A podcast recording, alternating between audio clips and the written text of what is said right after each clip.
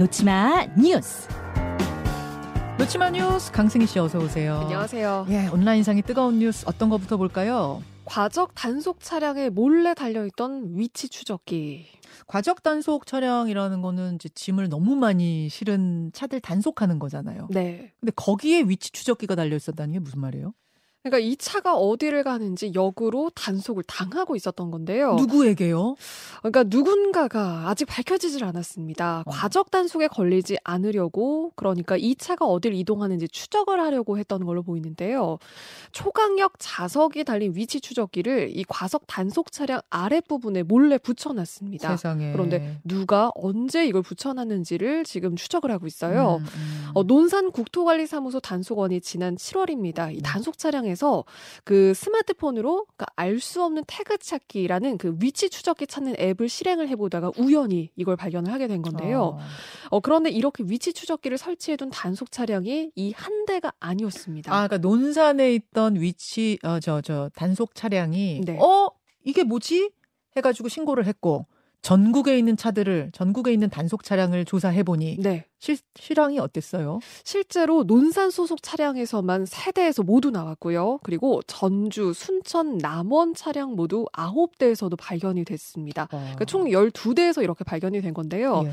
그런데 이 지역들을 쭉 나열을 해봤더니 논산에서 남쪽으로 위치한 그 지역들이거든요. 음. 그러니까 이 경로를 운행하는 화물차 업체가 달지 않았을까 이 가능성을 지금 열어놓고 수사를 하고 있습니다. 아니 과적을 했다가 그러니까 트럭들이 화물 트럭들이 과적했다가 단속에 걸리면 네. 벌금을 얼마나 내길래요? 벌금을 최대 300만 원 내야 하고요. 음. 그리고 이것도 따르지 않으면 최대 징역형까지도 가능하거든요. 무겁게 다루고 있군요. 그래서, 네. 예. 그래서 이거를 좀 피하려고 어쨌든 또 과적을 또 안 할 수가 없다 보니까 불가피하다는 게 또 이런 또 입장이기도 한데 그래서 그래서 이런 피하려고 꼼수를 벌인 걸로 보입니다. 지금 음. 이 범위일 때 그러니까 단속 범위일 때 CCTV를 확인을 해서 경찰이 집중 수사하겠다 이런 방침인데요. 네. 결국 고양이 목에 방울을 달아놨다. 과적차가 도로 위에 흉기인데 이렇게 단속에 구멍이 있어서는 음. 안 된다라는 이야기도 나옵니다. 어, 상상도 못했어요. 네, 저도요. 기상천외하네요. 단속 차량 밑에다가 몰래 위치 추적기를 네. 달아놨다.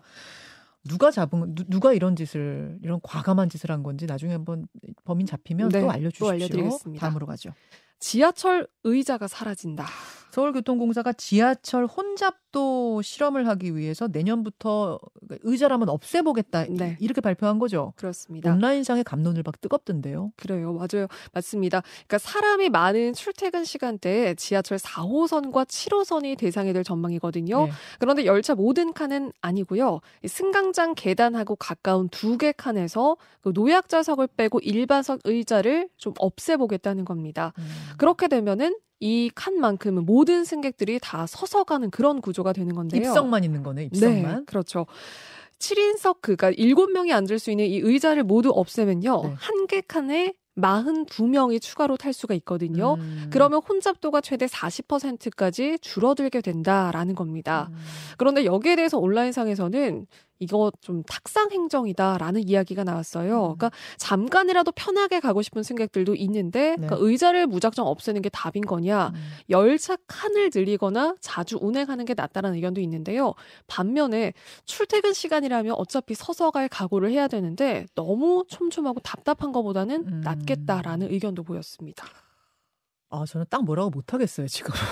한번 정말 일단 시- 테스팅을 해본, 테스트를 네. 해본다는 거잖아요. 네. 테스트를 하고 결과를 잘 분석해서 신중하게 하는 게 중요합니다. 그냥 맞습니다. 해버려! 이게 아니고, 일단 테스트 해보는 것에 대해서는 저는 찬성. 네. 그리고 다양한 의견 여러분들의 의견 내시고 수기 과정 거치는 거 좋은 것 같습니다. 네. 다음으로 가죠. 촘촘하게와 많이의 차이. 아, 이거 알아요. 어제 모든 온라인 커뮤니티에서 어, 이 촘촘하게와 많이를 가지고 네. 토론이 붙었었습니다. 그렇습니다. 소개해 주세요. 이게 한 온라인 커뮤니티에 올라온 한 학부모의 글로 시작이 된 건데요. 네. 어, 전교 1등인 고등학교 1학년 우리 아이가 음. 20점짜리 서술형 문제에서 0점 처리가 됐다. 이거 너무 억울하다. 라면서 올린 글입니다. 음. 어, 문제의 질문은 이건데요. 그러니까 학교에서 출제된 문제예요. 솔레노이드에서 도선을 어떻게 감아야 하느냐라는 건데 이게 무슨 말이냐면요. 그 전류가 지나가는 도선 그 선 있잖아요. 네. 그거를 용수철처럼 돌돌 감는 그 코일을 만들 때 이거를 어떻게 감아야 하냐는 겁니다. 네. 정답은 많이 갚는다였습니다. 음. 그런데 아이는 촘촘하게 갚는다라고 적은 거예요. 많이 갚는다가 정답이었는데 촘촘하게 갚는다라고 적은 그 전교 1등 아이 네. 결국은 이거 20점짜리인데 빵점 맞았다면서요. 빵점을 맞은 겁니다. 그리고 나서 학부모가 올린 거예요. 네. 이게 이게 틀리냐 네. 이러면서 그렇죠. 그러니까 많이와 촘촘하게가 이게 과연 다른 거냐? 맞는 거니까 똑같은 거냐 이걸 두고 감론을 박이 우선 뜨거웠는데요. 네. 어, 우선 이 학부모는 이걸 이의 제기를 했더니 과학 담당 부장 교사가 교과서에 나온 그대로 쓴 것만 정답이다라고 이야기를 했다고 합니다. 음. 그러니까 온라인상에서는 많다와 촘촘하다는 말장난 아니냐, 그러니까 같은 거 아니냐라는 거고요. 음. 과학교사라고 밝힌 한 누리꾼도 촘촘하게 감으면 최대한 밀도 있게 많이 감는 게 일반적인 행동이다. 이런 답변도 달았습니다. 음. 그리고 교과서에 적힌 대로만 써야 정답이라는 게 이게 문제다라는 의견도 있었고요. 네. 그런데 또 반면에 그 정답이 맞고 틀리고를 떠나서 이런 채점 기준에 대해서 좀 융통성이 없었다라는 그런 음. 지적에 대한 비판도 좀 대다수가 있었습니다. 어떤 분은 또 이런 얘기를 하더라고요. 촘촘하게 감는데 한 부분에만 촘촘하게 네. 감을 수도 있지 않겠느냐. 그래서 틀린 거 아니냐. 뭐 이렇게 또 반박하시는 분도 계시던데. 네, 이게 굉장히 사실 따지고 보면은 되게 복잡한 문제가 또 되거든요. 그래서 네. 정말 여러 가지 의견들이 달렸는데 우선 핵심은 많다와 촘촘하다가 같은 거냐. 좀 이게 좀 핵심이었습니다. 저는 이제 이걸 보면서 저는 뭐 과학 잘 모르니까 제가 어떻게 말 맞다 틀리다는 못 하겠는데 가끔 그런 생각은 들어요. 선생님들이 이제 프린트 주시잖아요. 네. 여기서 문제 낸다. 빈 칸을 비워 놓는데 그 프린트에 있는 것과 똑같이 하지 않으면 틀리기 때문에 네. 아이들이 뭔가 창의적으로 생각을 해서 답을 다는 게 아니라 달달달달달달 이거 보면 되게 안타까울 때가 네. 있거든요. 엄마 여기서 한 자라도 틀리면은 틀려. 이래. 과연 이렇게 가는 것이 맞는 네. 것인가? 그 부분에 대한 지적도 있더라고요. 물론 선생님들의 고민도 있죠. 그냥 주관식을 열어놓고 있을 때는 그 많은 아이들 채점을 어떻게 할 수가 네. 없다.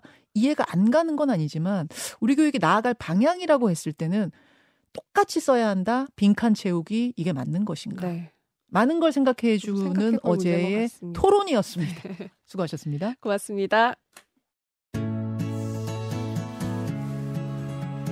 김현정의 뉴스쇼는 시청자 여러분의 참여를 기다립니다. 구독과 좋아요, 댓글 잊지 않으셨죠? 알림 설정을 해두시면 평일 아침 7시 20분 실시간 라이브도 참여하실 수 있습니다.